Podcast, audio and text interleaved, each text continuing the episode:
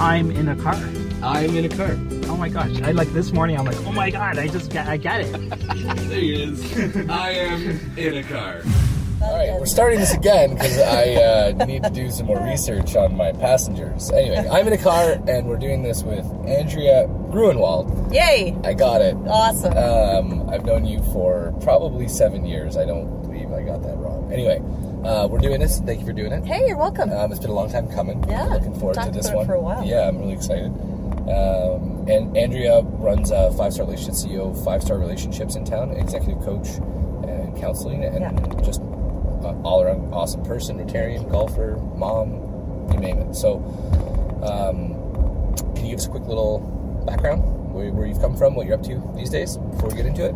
Yeah, so my background is psychology, and I became a therapist, started a, my own private practice uh, about twenty years ago, and uh, boom! Worked, yeah, boom, it, just like that, snap, it's over.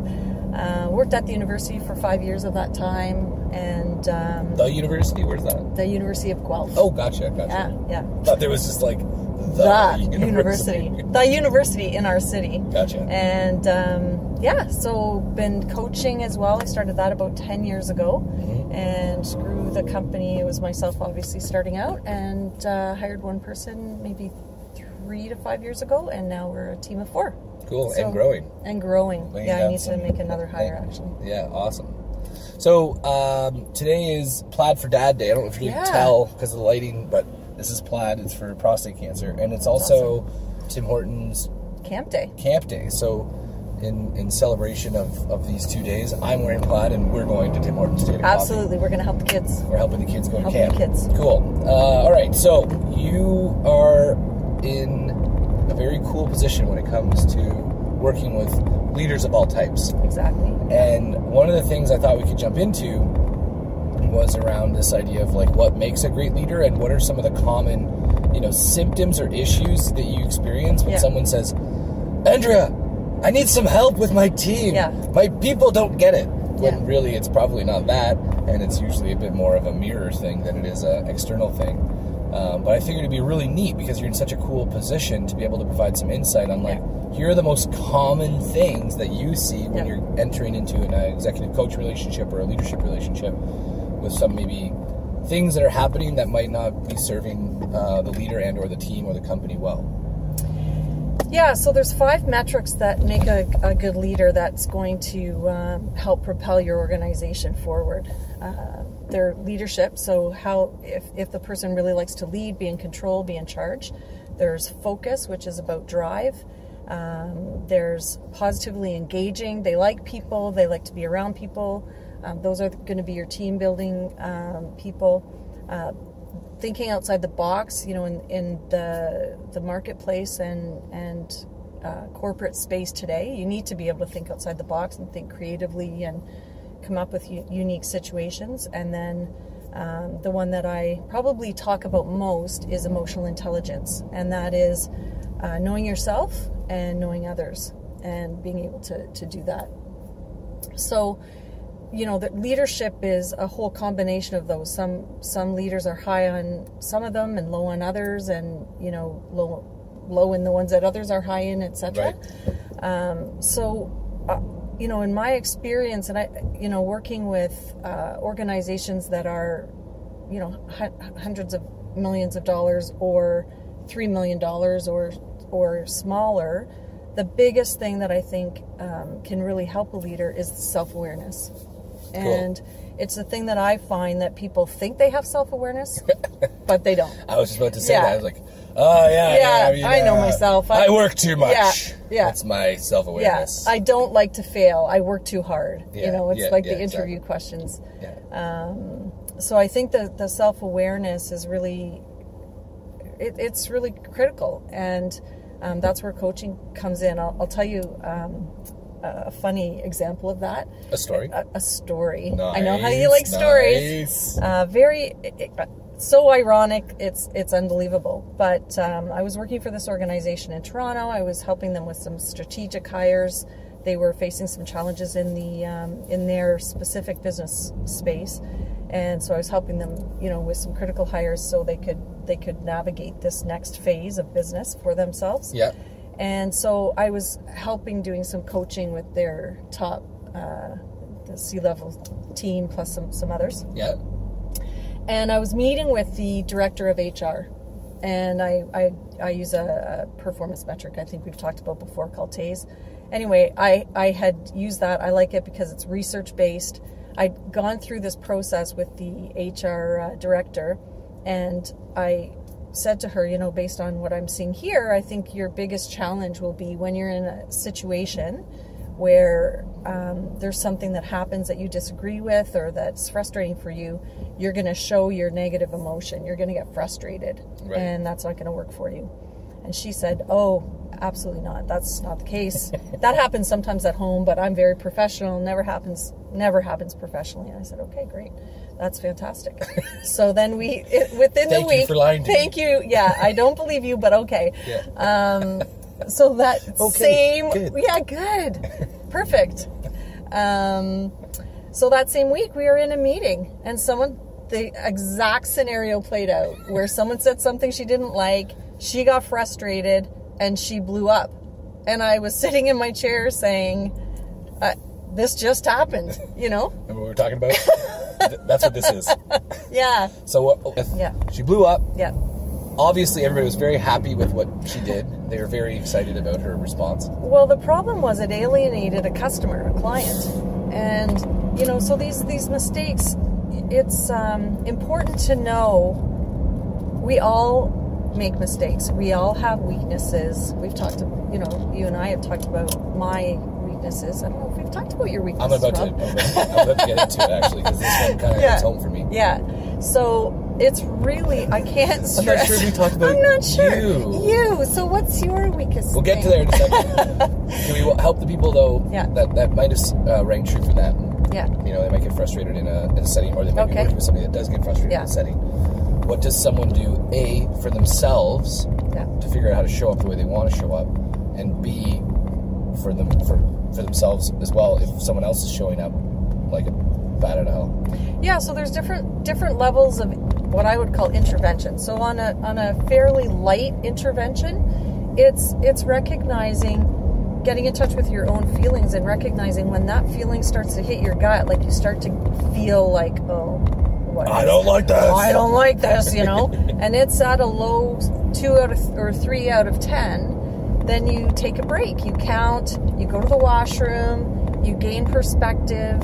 Um, if you want to go a bit deeper, then you you try to find out what the trigger is that's creating that anxiety or that fear response, and um, and try to think of another way to think about it. And usually if someone is getting triggered and blowing up or being too aggressive, it's from a fear or anxiety response to some thought they've had, which is usually from the past, which is, for example, they're not listening to me, someone's trying to take advantage of me, um, why are people depending on me all the time? Why can't they just figure it out? Yeah. Um, ding, ding, ding, ding. Ding, ding, ding. Um, and it's possibly that could be something for you, Rob, but, and... Oh, I, yeah, I've journaled out it yeah, thoroughly, and yeah. that's exactly what it is. And I, you know, it's it's not uncommon. I'm working with another organization out of Oakville, and, and similar thing. It's, it's the H R director again. Um... Where, where that's what we identified for her. And now that she knows that, she can, you know, calm herself and realize, okay, I grew up without help or assistance, right? And, but other people did. And so I just need to help be more empowering, and instead of getting triggered myself, need to ask them questions so they can figure it out. It's awesome, right? And, yeah. and so I, I'm, before I ask the question about tactically, how do okay. you figure that out? Okay. Um, it's really interesting, and in, in, in, uh, over the course of the years, I've, I've been exposed to this idea that, you know, more than ninety percent of our stress comes from a gap between the standards we hold for ourselves and the expectations we put on other people with right. those standards. Yeah. So this idea that this is the way the world works in my brain, yeah. this is the way I see the right. world and the way I show up in the world, yeah. therefore... other people should be showing up in the same way. Right. Should yeah. be showing up in the same way. And when they don't, we get stressed about it. Yeah. Like, why don't you take this seriously? Why aren't you listening? Mm-hmm. This is, you know, figure it out yourself, whatever that might yeah. be. And and so then, which has been really helpful, just being aware of that idea. Yeah. Um, but then going back to it tactically, so, you know, you, you're you're aware that you might be triggered and being getting frustrated in mm-hmm. front of people. Mm-hmm. And then you experience it yourself as yeah. an individual, and you're like, oh, I'm doing that. Right. This is what we talked about. It's happening. Mm-hmm. How do you figure it out? Right. The way you figure it out is you pay attention. You start to make a, a connection. You, you pay me. Yeah, you pay me, and I help you, and I identify it quickly so you don't have to spend two years doing right. it. Um, or you can pay attention to your body, and when you start to see or feel that gut reaction of anxiety or fear... Um, you know, anger is usually what we call a secondary emotion. So, so often people express anger because that's uh, uh, an emotion they're more comfortable with, you know, uh, than expressing vulnerability. Right. But you pay attention to what it is and what situations are triggering for you and triggering that anxiety or that fear, and and you again pay attention to what is the thought that happens at that time. Right. I'll give another example. So I was working with a woman who uh, was in a situation where there was a guy just handing out some water bottles to a group of people standing there, of which she was one. Right. And he handed out water bottles to every water to every person except her. Oh. And horrible. Be- because of her past, right. you know, that nobody pays attention to me, or no one likes me, uh, or I'm not important. It triggered that, it, you know, reaction in her, that that upsetness, that that feeling of abandonment or or um, rejection, right? And she flipped out and started yelling at the guy, and he was just like, "Oh, like I just didn't see you, like yeah. I just, you know." But that's what happens. No one yeah. ever sees me. yeah, exactly. yeah. yeah, so it's like, you know, we project that onto situations when we get triggered, and once you can identify what that link is, it gives you power to be more self-aware and to take control and manage the situations that you're in, and to prepare yourself for that very situation. Right. You know? That's cool. All right. So we just dropped off one of these candy kebabs for, for Vanessa McQuaid and, yeah. and Harrison McQuaid, so they can yes. enjoy some candy today. I'm suspicious as to whether Harrison's going to get it.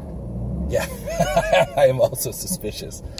Uh, okay. So we were talking about TAZE. Yes. And you mentioned it earlier.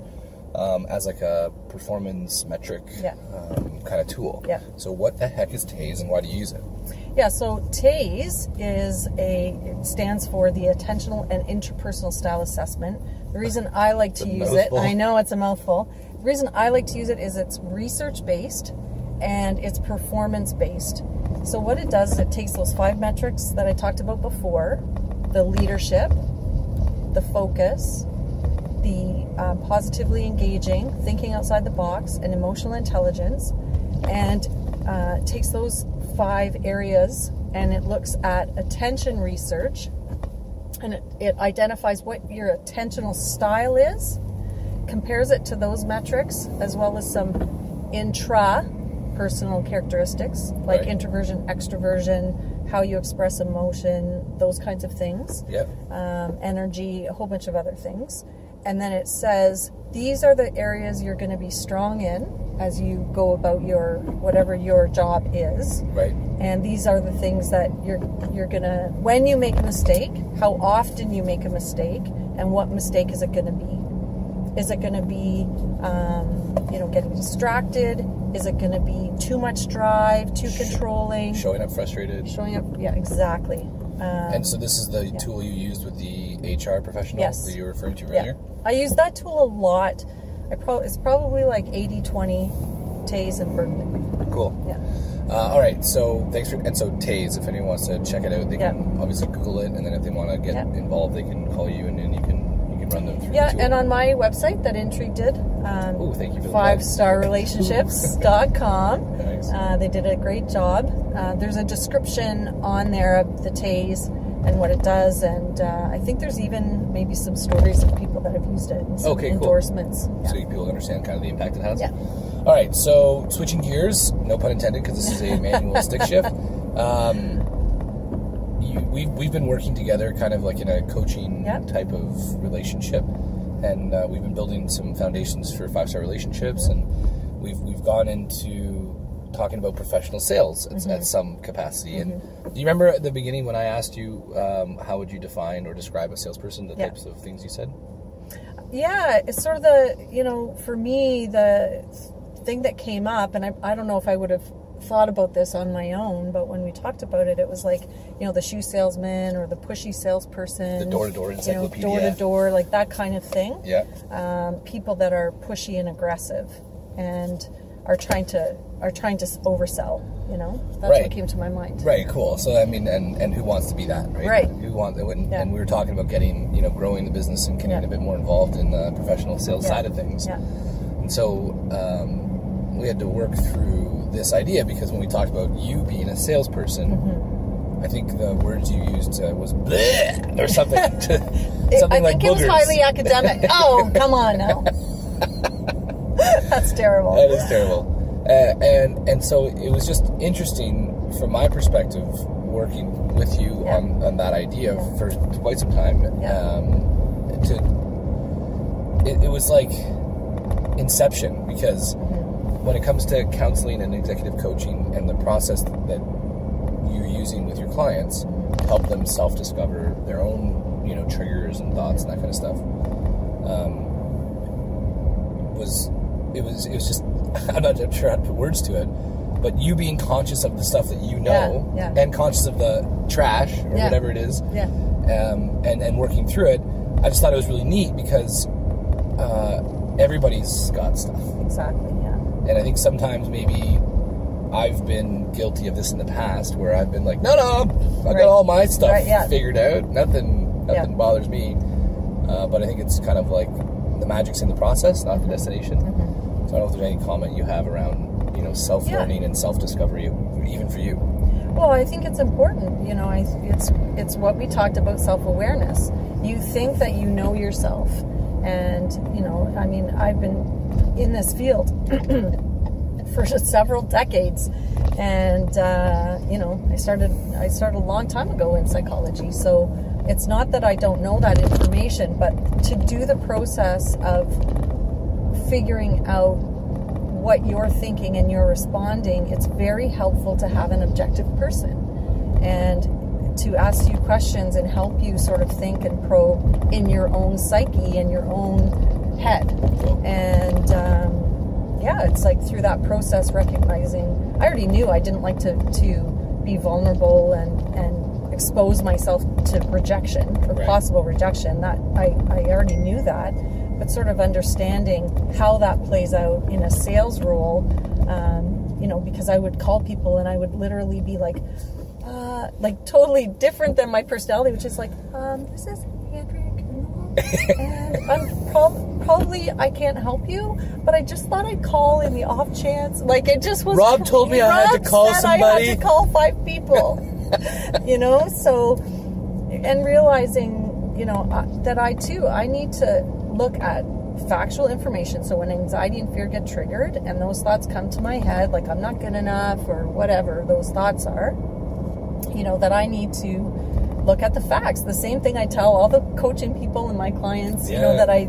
to look at the facts. And you know, when I look at the facts and I say every every client I've had, corporate client I've had, I've had repeat business from.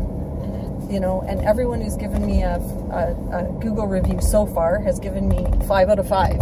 Five stars. Five stars. Yeah.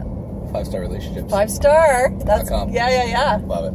So it's it's how someone else giving you that prompt to spend that time. And another thing we talked about is journaling, which I, I tell people all the time, like you need to journal, you need to externalize these things, you need to spend time reflecting. I don't like to do that. I don't like to, I like to be busy all the time and doing stuff. So it's like pushing yourself to do these things, to reflect and, and um, kind of uncover things that you don't uncover in your day-to-day life. You yeah, know? That's cool. Yeah.